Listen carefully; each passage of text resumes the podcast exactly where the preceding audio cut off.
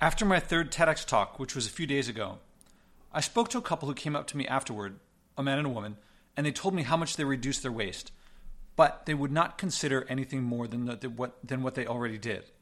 People love considering the biggest things immune from consideration, like flying, or heating their homes to 70 degrees in the winter and cooling them to 60 degrees in the summer, leaving the air conditioner on while they're not home, just so it's cool for the 30 seconds when they get home that it would take for the air conditioning to kick in, or getting takeout when they have vegetables in the fridge, most of which they throw out in a disgusting, in my opinion, display of entitlement. That, you know, I'm sure you've been reading about how much food waste there is and how much it affects all these other environmental issues. And people, like, they'll buy cauliflower thinking, oh, this I'll eat.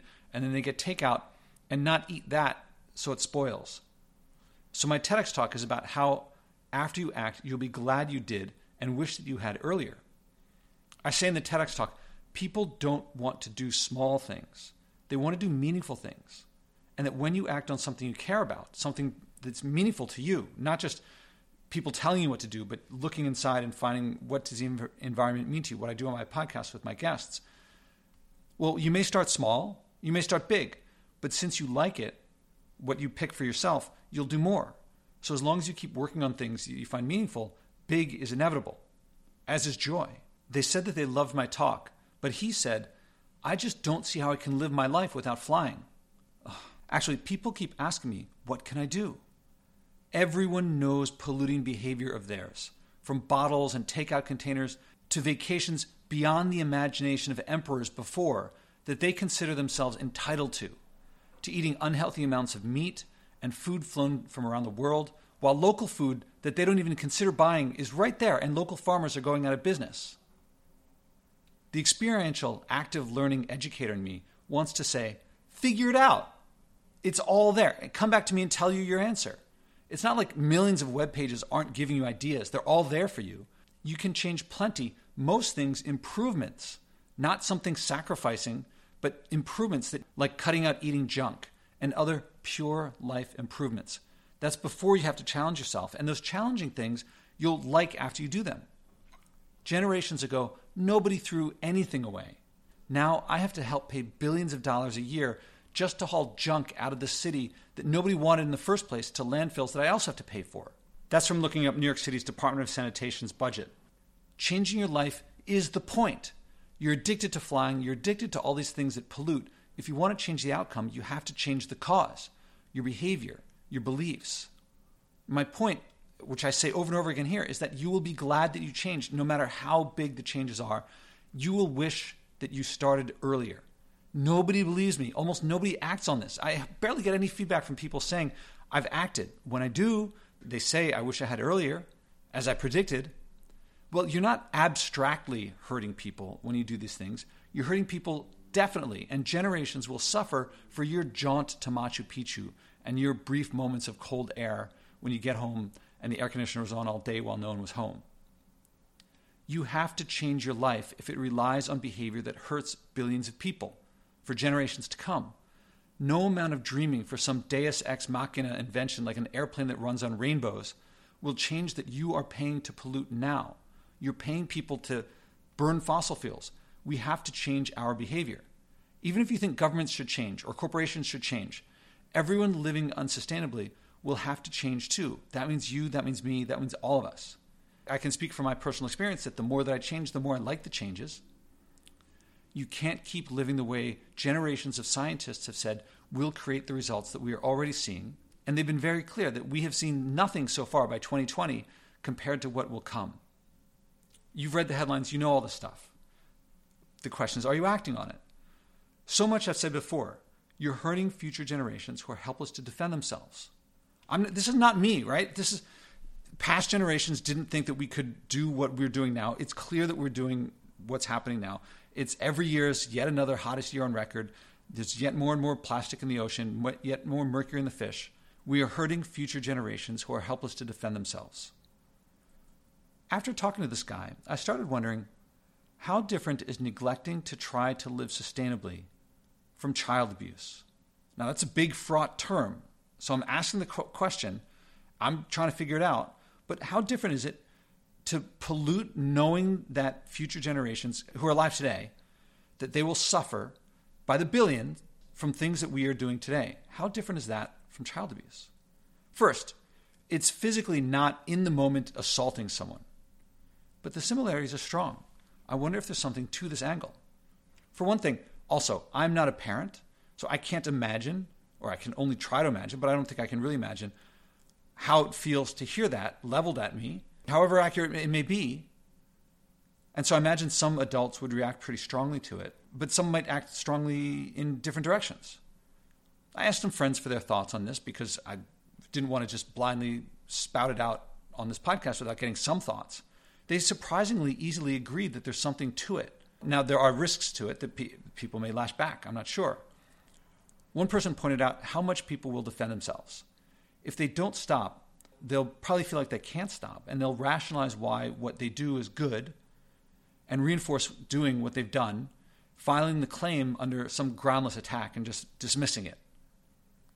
That could be, that might happen. I would disagree with that, but it's possible.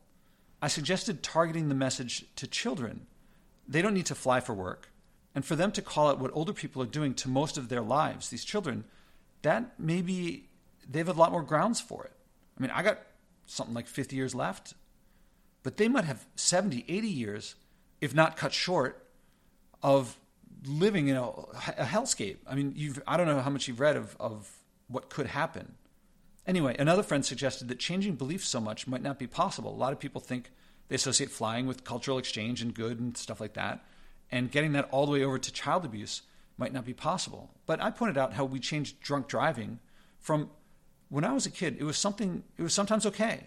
People would sometimes say things like, you know, one drink calms me down, actually. I drive a little better with one drink. Oh, two might be too much, but one drink is okay. Now we would view that as tantamount to murder. Or cigarettes. In my high school in the 80s, the principal smoked a pipe, smoked tobacco in the school building. Now I think people would view doing that, smoking cigarettes or uh, a pipe in a building, in a, in a high school, as giving children cancer and giving them addictions. I think this level of change has happened before and within one lifetime, and actually within a decade. A friend also suggested creating an alternative. That is, uh, there's an alternative to smoking, which is not smoking. For drinking and driving, we created designated drivers and programs to get people rides home. So if we don't create alternatives to what people now consider essential, people may feel they can't act even though they easily can, and that might result in reinforcing the beliefs that sustain polluting behavior, like that they can't do anything about it, which of course is a lie, but that's how people feel. Now, there's plenty of low hanging fruit in the form of leisure travel, especially in the US, where you don't need to fly, but there's beautiful land everywhere. A friend of mine and I, we rode bikes from Philadelphia to Maine and back when we were 16 years old. That's available to anyone. The less fit someone is to do something like that, the more they'll benefit from it. Most people are near a coast with a beach. There's beautiful all around within driving distance if they want to drive, but they could take buses and trains. And the rest of the world, it's, it's, it's a beautiful world. Most business travel is also low hanging fruit, easily cut in favor of just not having so many meetings or meeting by video. There's plenty of times and people know full well they don't have to go. And they, they go because it's a junket, they want to travel, but they don't have to. Anyway, the big difference, why this idea sticks with me, not as shrill yelling or name calling, is that nobody suggests stopping child abuse by taxing it or raising its cost a few percent as a way to deter it. If a helpless child receives a black eye from a parent, or is emaciated, or somehow abused, we have decided as a culture that justice can go as far as taking a parent's child away. This seems possibly the greatest execution of justice, short of outright execution, maybe beyond it. And yet we consider it appropriate we do almost anything to protect a child from harm. How about no future for billions of children facing starvation, disease, wars over resources, billions of climate refugees, and all the things you've read about? How about an adult that takes pleasure in abusing a child? Is there not a special place in your heart for the, not heart, but like a rage that you feel for an adult that takes pleasure in abusing a child do you also feel another level of revulsion? How about adults that fly first class to Acapulco or India to take a place nearly halfway around the world for most people listening, many for some meditation retreat or to see something that they consider exotic. I'd take a bus to a meditation retreat. It's a short ride away. So can they, but they prefer to get their pleasures with tens of tons of CO2, maintaining a military to maintain the global supply lines. Who knows who gets hurt along the way? Destroying communities with the misfortune to live over the fossil fuel extraction site and destroy the land and sea there too. Should we add animal abuse? This recording, you hear my voice right now, is my first publicly sharing the idea, so it may need refinement. I think it almost certainly does. Maybe it needs rejection. I'm not proposing adopting it, but considering it. I wasn't abused, so I don't know. Would someone who was abused feel hurt? Or maybe they would feel empowered. How would that feeling change as disasters accumulated? Might it not be strong enough? I also anticipate that the people who would share it would be children. I fear for my future, and many of them face 40 years more than I would of what scientists have predicted for generations, and the adults who could have acted didn't. How justified or not would you consider children facing most of a life of a hellscape, not of their making, to say something like that? How bad would it be for children to levy the charge at adults? Might it lead to faster change, which I contend people will be glad that they've done? When I hear an adult say, "Oh, I'm so I'm so happy to see how younger people are taking responsibility." When I hear that, I hear an adult trying to shirk their responsibility. And people who leaders prefer taking responsibility. They like accountability. I don't understand this knowing that they could act and not acting. Tragically, it's a responsibility that he or she, these adults, would consider improving his or her life to change. Well, how about when the children point out what they're doing? Could we move from merely taxing and making slightly more expensive to making many behaviors illegal that pollute, maybe with penalties on the scale of penalties we give child abusers? How is heating the planet, poisoning its air and water, using up non renewable resources, and not trying to change, not abusing children? Billions of children. Yes, it's not hurting one person with your fist or emaciating them or starving them or however people abuse their children, but it's affecting billions for a thousand years to come, maybe more. What do you think of this perspective? I'm curious, you listeners. If you see problems, can you think of ways to improve it? That is, if this way did work, if within a few years people did feel like it's child abuse to pollute the world unnecessarily, what would have to have changed from what I shared to what worked well?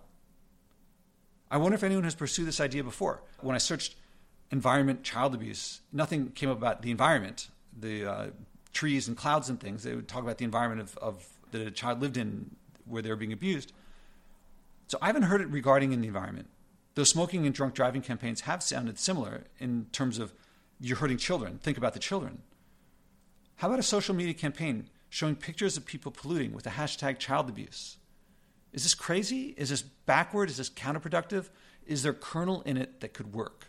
This is my question to you because I feel like this could get us off of taxing things that when we actually change, we'll be glad that we did, and people just simply not taking responsibility to people thinking more seriously about what they're doing and how much they're hurting future generations. Undeniably, unquestionably, and stopping them from sweeping it under the rug. I'd love your thoughts.